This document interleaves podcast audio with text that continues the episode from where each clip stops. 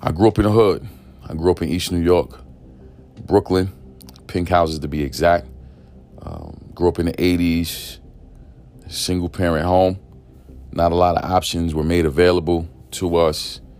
Um, day old bread, uh, sour milk, dilapidated housing, every negative option you can think of was was prevalent in that neighborhood. But even with that being said, I always had hunger, always had determination, and always knew that I would make it.